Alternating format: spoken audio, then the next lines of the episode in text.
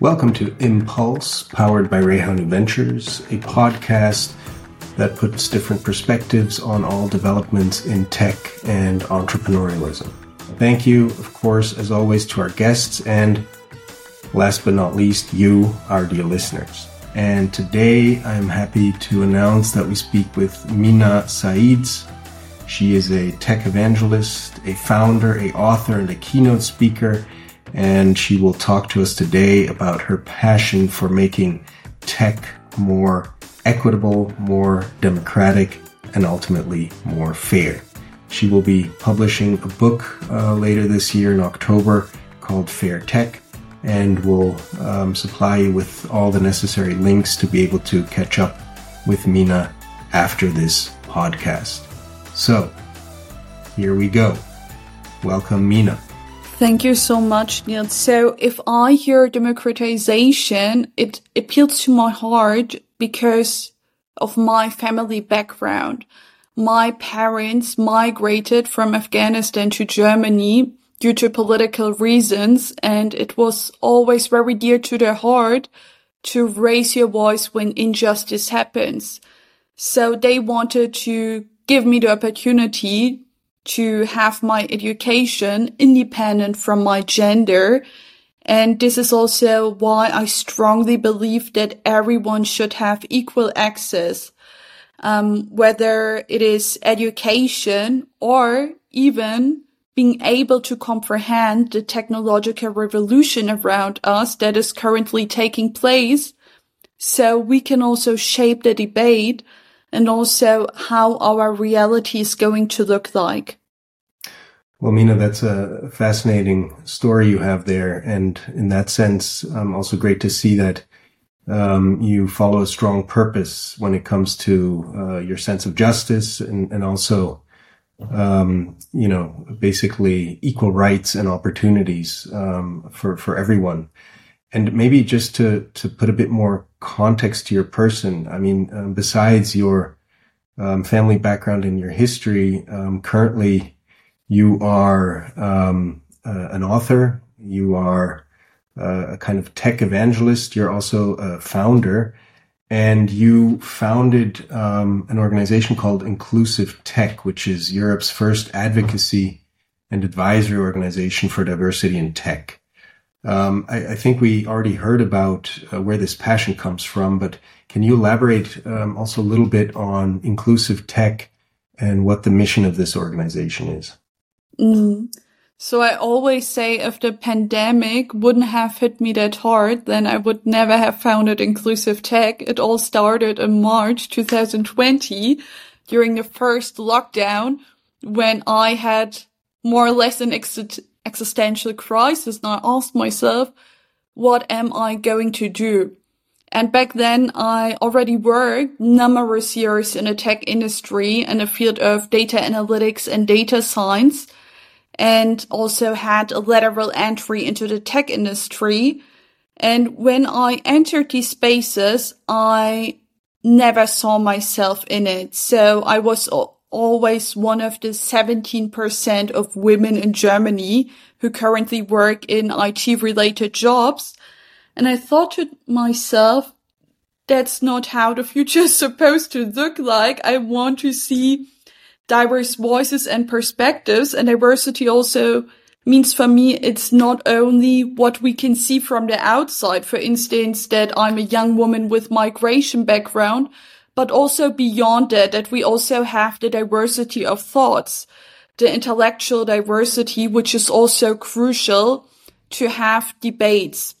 And this is why I founded Inclusive Tech and our mission is to close the diversity gap in tech and also shape the tech industry in a responsible way by integrating AI ethics. And how do we achieve that? We do it by focusing on three key pillars, which is community, education, and awareness. And it is all interrelated to each other. So we have a community of supporters behind it, people who are curious about technology, or who are already established in the tech industry and also raise awareness of the topic by collaborating together with companies such as Meta, AXA or Yelp, or also um, foundations such as the Heinrich Böll Foundation, or even universities and schools where we come together and um, develop different formats such as workshops, training materials, and more. And beyond that, we also lobby for tech for good, which means that we also talk to politicians, public policy managers, and many more to also have influence on how the tech industry is going to regulate themselves, that they also see this not as cherry on the top, but as the foundation for everything. And right now, um, if we look even at these economic tough times, people always tend to look at diversity or diversity in tech as a luxury topic, as a privilege. But I would argue to the contrary that it is crucial because this is something that we always use on a day to day basis. When I wake up, I have my phone in my hands. I interact with it. It uses my personal data and it affects every one of us. And this is why we should take matter into our own hands.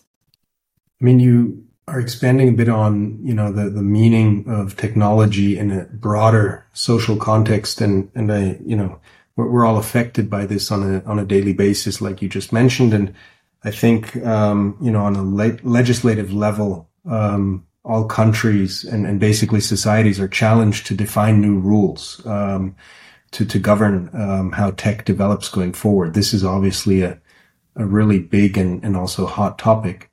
Um, but maybe before we expand a bit on on that, um, just you know to to mirror a bit where we're coming from. So, you know, New Ventures is a um, company builder within a family owned, more traditional industrial company. And, you know, even there, we also face the challenge of, you know, creating a more diverse organization. We come very much, you know, kind of from an engineering um, driven background, traditional manufacturing.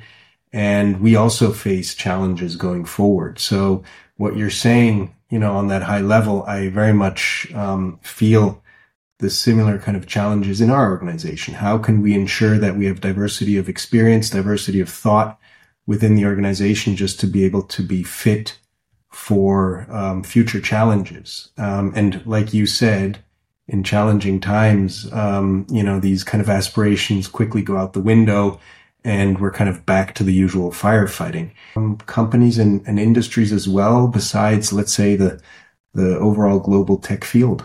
And could you maybe share um, some experiences there with us? Mm.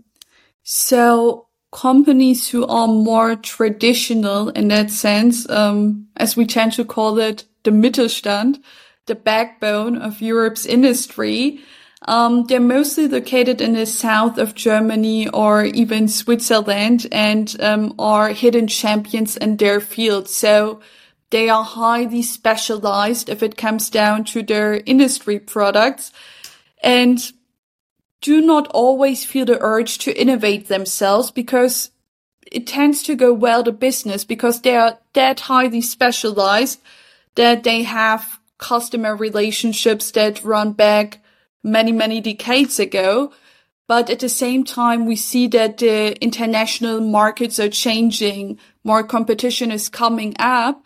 And because of that, they also see the need that they need to change in order to attract the best talent. And this is where diversity in tech comes into place because they want to digitalize their processes. They need the best people to be able to support them in their mission. And they mostly come more from an economic perspective because it is more about talent attraction, employer branding, and reinventing themselves in a public perception. But it is one thing to say that you stand for diversity, and it is another thing if you talk about inclusion. Diversity means that you're being invited to the party. Meanwhile, inclusion means that you feel comfortable enough to dance around those people and just be your authentic self. This is also where companies mostly fail because they always say, now we have these diverse tech talents, but then they do not put enough effort into retaining them and then they're already gone after a year or even less. And this is why I always say that you need to combine short-term strategies also with mid-term and long-term strategies. And if you would structure the process, it would be a typical employee life cycle, which starts from the very first step. If I go to your career website, what are the pictures that are depicted there? What is the language that is being used? Are there even words that are gender decoded? Where you might use more male connotated words, which prevent me even from applying to that position? Or do you even offer family friendly conditions or the possibility of part-time work, which is not only interesting for women, but also for men nowadays who also want to take more parental responsibilities.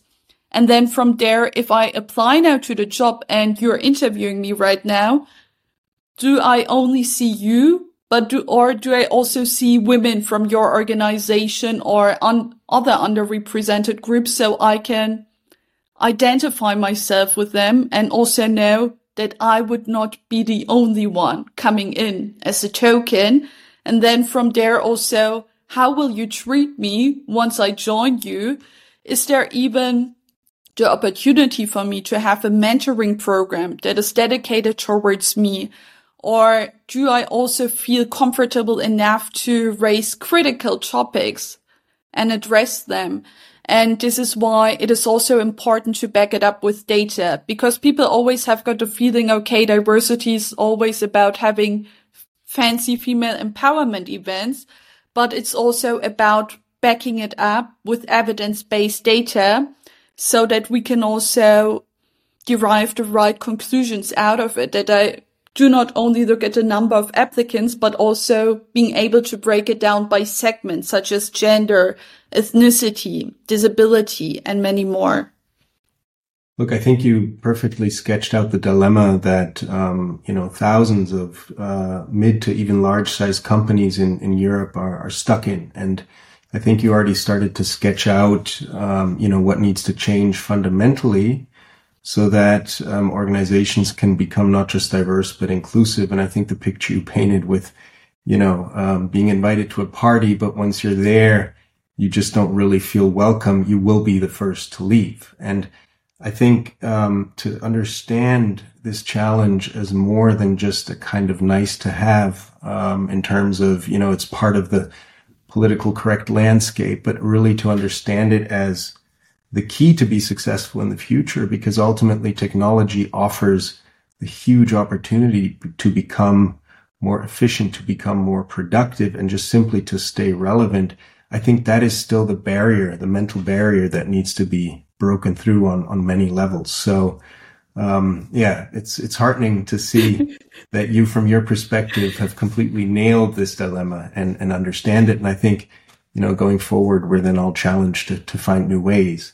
But maybe coming back to your um, overarching um, mission to make tech more equitable or more fair, maybe just to, to take a step back, I think one would generally assume that technology is per se kind of neutral or, you know, is, is, is not necessarily biased, um, in, in a way that we usually link to, you know, diversity and inclusiveness. So can you explain a bit where the um, unfair aspects in technology are to be found? Mm. There was the great promise of technology to be this neutral instance that could eliminate all of our problems because we humans tend to be driven by our emotions, by our subjective experiences, which sometimes makes it really hard for us to base our decision making processes purely on facts. However, technology is also being developed by us humans. It is all human made. And the interesting part is that we tend to place higher expectations on technology compared to human beings. If you think about technology, you always tend to blame it if there are slight inaccuracies. But if a human makes a mistake, then we tend to say, oh, it's just human. And I think this is also the dilemma we are facing. And my personal opinion is that we can't put higher expectations on technology compared to human beings because technology tends to be the same.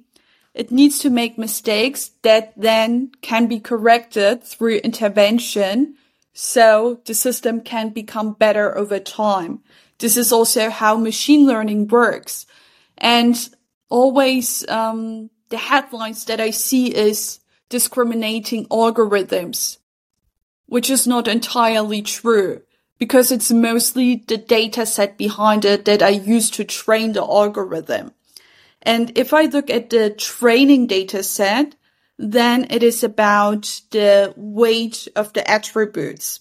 To give you one concrete example, um, I am designing an AI driven recruiting system and I use training data so the algorithm can learn to select suitable candidates for the job profiles.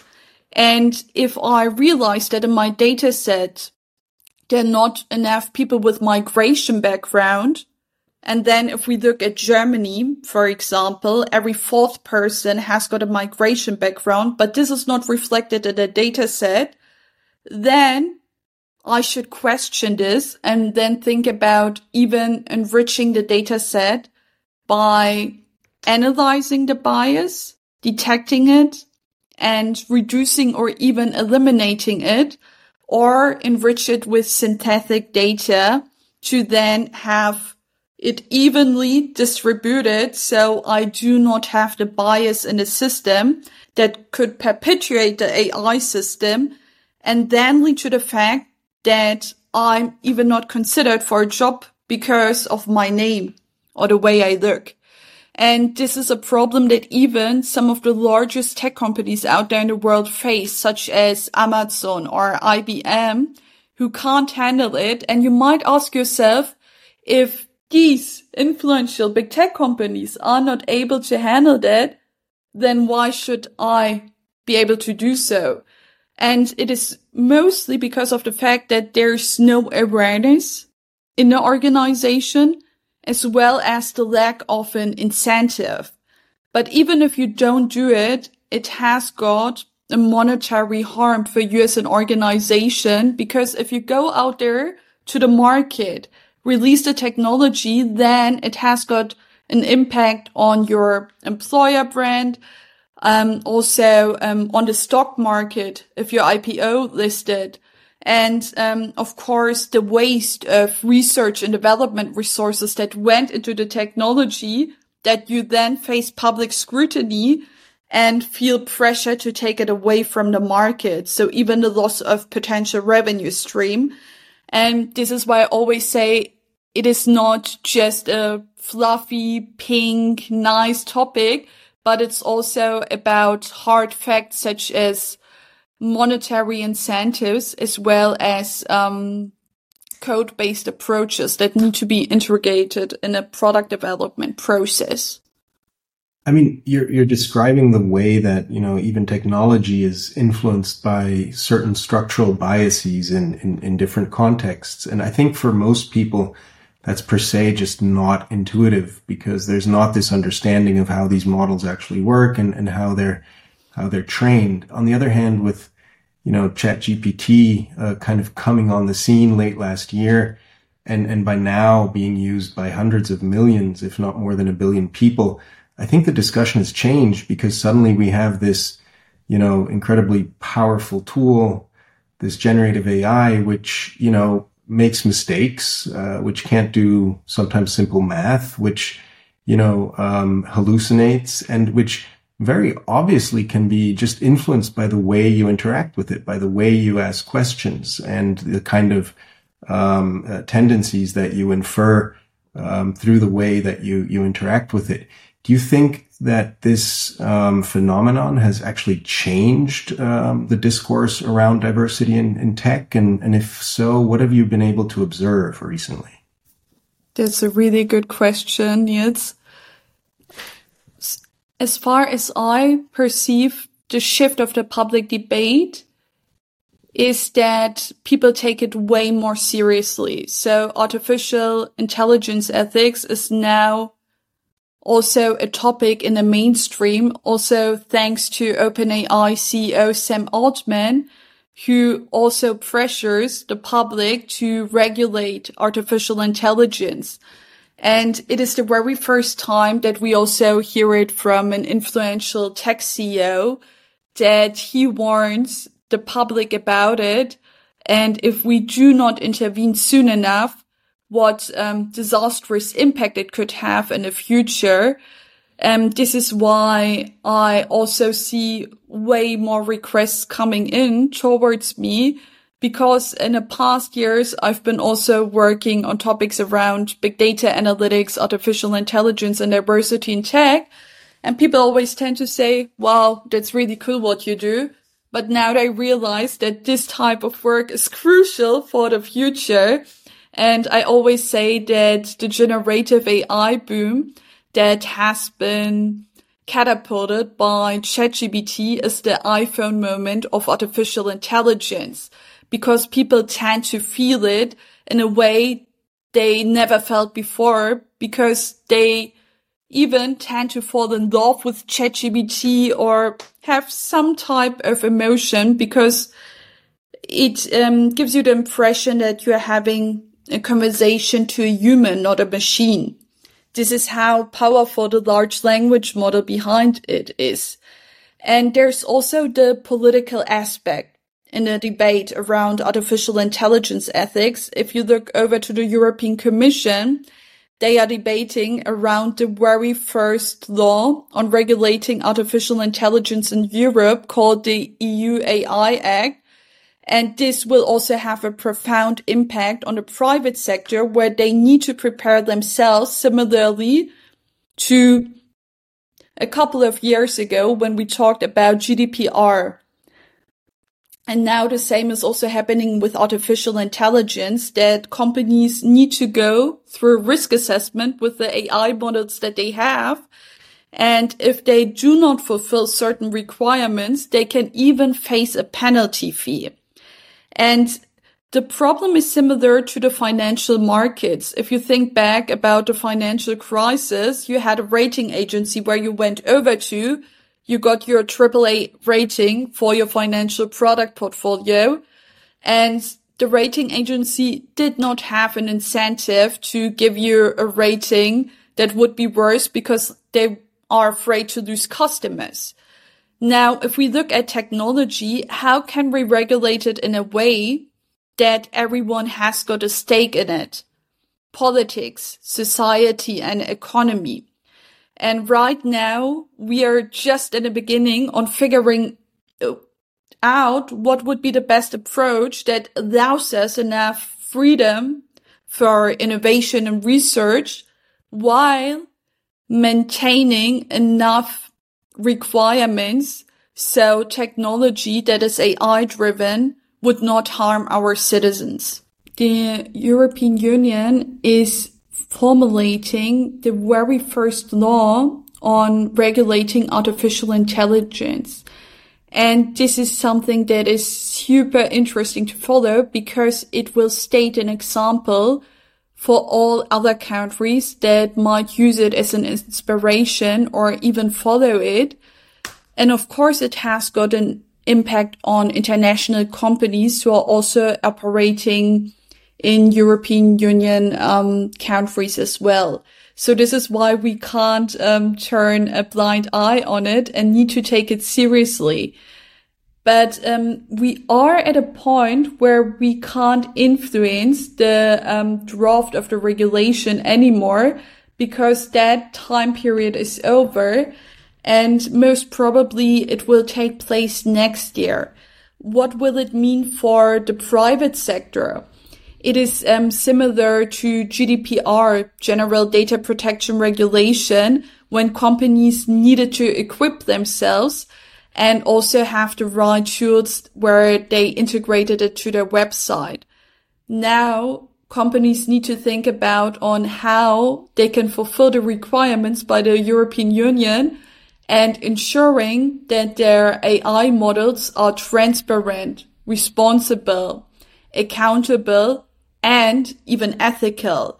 This is why artificial intelligence ethics is taken way more seriously than ever before, which also means that companies are looking for more AI ethics project managers who work closely with product and engineering departments to ensure that they have these safe AI models for the future and also um, more thought leaders, C-level executives want to comprehend it in more detail and do not see it anymore as some side hustle of um, philosophers and other people who like to hug trees.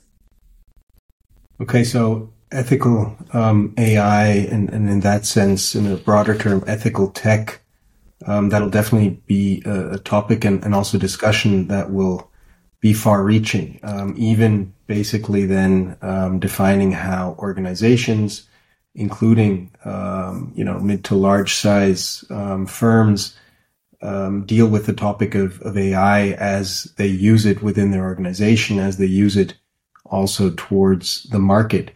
Um, and of course, you know, with this regulation going on, at one point um, requirements will will be um, clear. But I think um, to wait until um, that regulation takes hold might be a bit too reactive.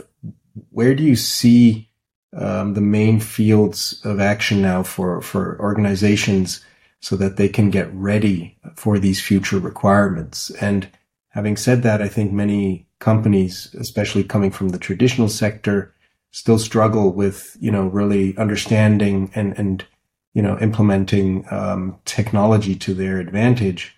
And, um, you know, what, what do you think is, is, you know, in the, in terms of rank order of things, the most important aspect that organizations need to, to look at now? How do they need to prepare so that they can um, be compliant in the use of these technologies going forward?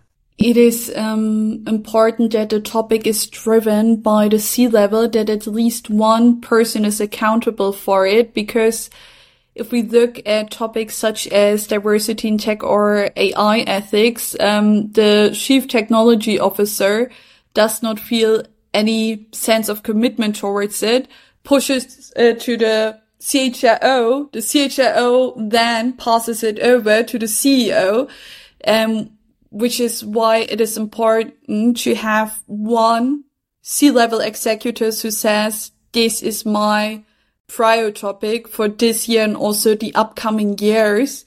There's also the discussion around having a new position called um, chief um, AI officer or even chief AI ethics officer. However, I do not see it as a future job because you could also have a chief data officer who could take these matters into their own hands and um, push the topic forward.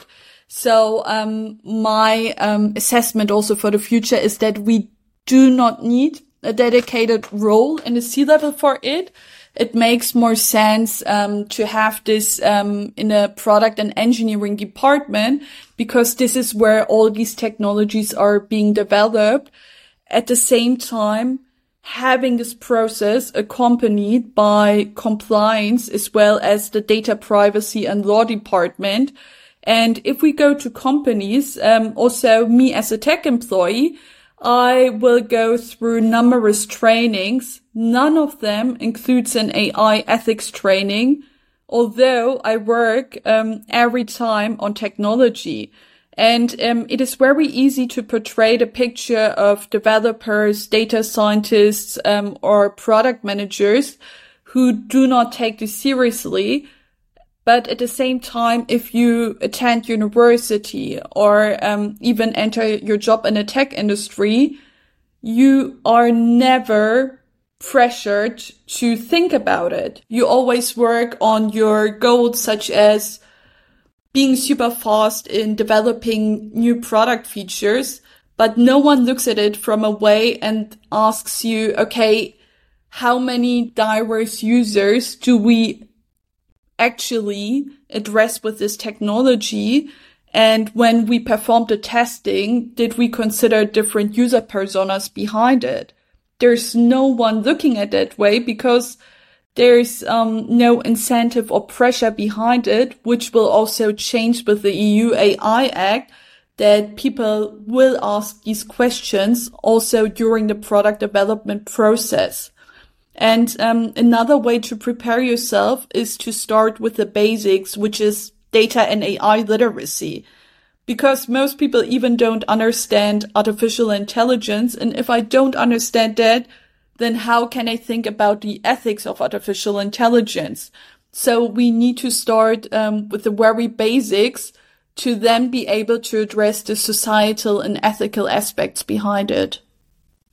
Okay, so I'm sure that's um, going to be a big challenge for many organizations going forward. And I think, like you said, it starts with general literacy and, and deep understanding. Um, next, we need to install the proper skill set within, um, let's say, engineering and, and product development. And last but definitely not least, you need that top down commitment not only to the propagation of technology or AI within the organization, but also just to make sure that the um, use of ethical AI and and to uh, really anticipate these upcoming standards going forward. Those seem to be right now the key areas how organizations can get uh, ready and, and kind of future proof. Um, also in terms of uh, this new legislation coming in. Um, Mina, again, reflecting on your your background um, coming from Afghanistan, and I think that very you know deep um, sense or, or, or drive for for justice and, and equal rights, especially as it pertains to to to girls and, and women in education, but then also in um, in in the professional field. Um, if we look at today's tech landscape, you already addressed the underrepresentation of females, but also if I look at the current, um, let's say, founder scene. Um, similarly, there's a, a big underrepresentation um, of female founders, not only in Europe. I think in, in the US, it's actually a, a similar picture. Um, can you reflect a bit on your your own experiences being a founder yourself, and and and how you see this, um, maybe in a German context, and you know maybe to add to that, what again can organizations do to to really try to um, you know reduce barriers uh, for for females in tech, but also just uh, to to be more empowering towards females when it comes to to entrepreneurial activity. I experienced and still experience it that I'm being underestimated if I attend an event um, or any other networking opportunity, that people tend to have a picture of um, female tech experts or founders. And I do not fulfill the stereotype because um, I like to dress uh, very feminine, um, love my red lipstick and more. And this does not minimize my intellectual capabilities. And this is a complexity that a lot of people can't comprehend.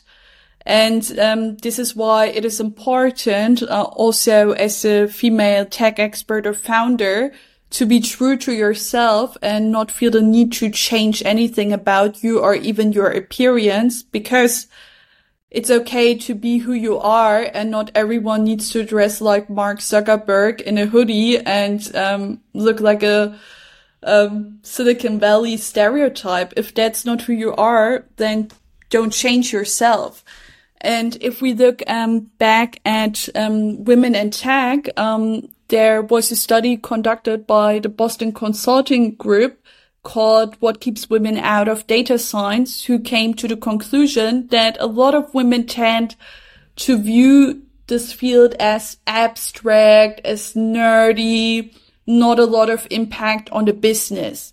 And women tend to be driven by impact. They want to see um, the influence of what they're doing. And this is why they are not so much interested in tech jobs or even when they study a STEM subject, um, after university, they will follow another career path because they always think that it might be easier to um, even make it in a more business oriented career because there are more female role models around them.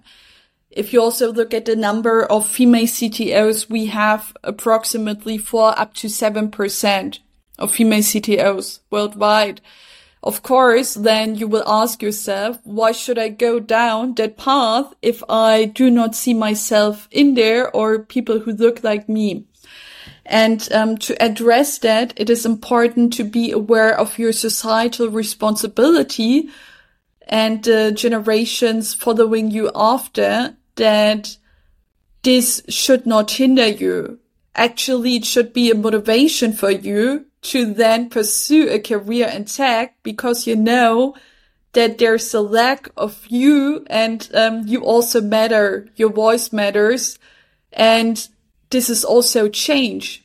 Every time if I enter a room and do not look like the rest um, of the others, I still make an impact. There will be at least one person who remembers me and then tell themselves, okay, if she can do it, I can also do it because seeing is believing. That's um, what I personally believe in. And um, at the same time, um, I also was in a place where I felt frustrated and uh, told myself, why um, did I take the more difficult path? Why did I not make things easier for me? But I also believe that um, great things sometimes come from pain because we also need pain and suffering uh, the same way as we need joy and happiness in our lives. Because if you experienced something uncomfortable, um, something that upset you, then you also have this drive, this urge to change something about the status quo. Well, I mean, I think that's uh, definitely very inspirational for any female potential um, techies and, and, founders out there. And um, for sure, you're doing your part in being a, a trailblazer and, and a positive role model. Maybe in that context, can you tell us a bit about your upcoming book, which I think is um, pretty much ready for for release? Uh, the book Fair Tech. This will be your your first book that you published. Tell us a bit about uh, what our readers or our listeners can expect um, in in that. Oh, Fair Tech is my newest baby after Inclusive Tech, and um, the title is Fair Tech. You might wonder why is it not called Inclusive Tech? And um, my publisher, as well my manager, told me that inclusive is way too academic for the so-called uh, Otto Normalbürger in Germany and other German-speaking regions. And um, ultimately, it's about fairness how do we develop um, technology in a responsible, fair, and inclusive way? And I cover a range of topics that I always talk about. How can we um, develop technology in an ethical way? Um, what are the lackings of our economy, of our politics and society, and what needs to change right now that we as Europe and Germany can still be at the forefront of technology and innovation. And then also, um, I have some interviews with um, thought leaders in a digital industry, such as um, Tina Müller, the former um, Douglas CEO, who's now the CEO of Weleda, or Philipp Westermeyer, the founder of OMR, Europe's um, leading conference for digital natives. And um, we also discussed the topic of how much regulation is actually needed and how much freedom do we need to maintain so we do not endanger Europe and Germany as um, industry um, because um, we also see a lot of um, deep tech founders now going to other cities such as London or Tel Aviv or even New York because they do not want to have all these regulatory and legal um, requirements to fulfill because this will also have um, impact on how fast they um, can have their time to market and much more. So um, this is what the book is about, and um, I wanted to have less pages, but um, ultimately the topic is so complex, and there are also some recommendations, very practical ones, what you can do as a student, as a professor, um, as a citizen, as a tech employee, or as a manager or HR professional, and much more. And um, this is why um, we even delayed the publication date one month later. We actually wanted to release the book in September, now um, we will um, come out with the book to the market um, at the end of October because um, the debate is changing so much right now, also with the generative AI boom, that um, I had to change also a lot of the previously written text. And this also um, shows us on how fast technology is evolving over time and that you always need to keep track of it. So the information you're sharing with the public is not outdated. Yeah, I mean, with the speed that um, technology is changing currently, I think it must be daunting to um, actually um, put letters to the page, um, knowing that you know within a short period of time um, the whole landscape has has changed. But definitely something to to look forward to. Um, I think it's also very valuable that you offer these very concrete and practical tips to different stakeholders. You know what can be done on an individual level, just to to make sure that um, technology uh, becomes more democratized and, and more equitable. So um, yeah, a lot to look forward, and I think the topic of how to try to make uh, Germany a place that's more conducive to uh, technology and, and to startups as a whole I think Mina will save that maybe for a whole nother podcast. a lot to discuss there. And that's definitely something that's also on, on our minds here at uh, REHAU New Ventures. Well, Mina, thank you so much. Um, I'm mindful of your time now, but I think you've already given us a lot of food for thought and, and a lot of um, inspiration. So thank you very much. Thank and- you, Nils. It was a pleasure talking to you, and I really enjoyed it. Thank you. Thank you. Yeah, time really flew by, Mina. That's uh, always a good sign.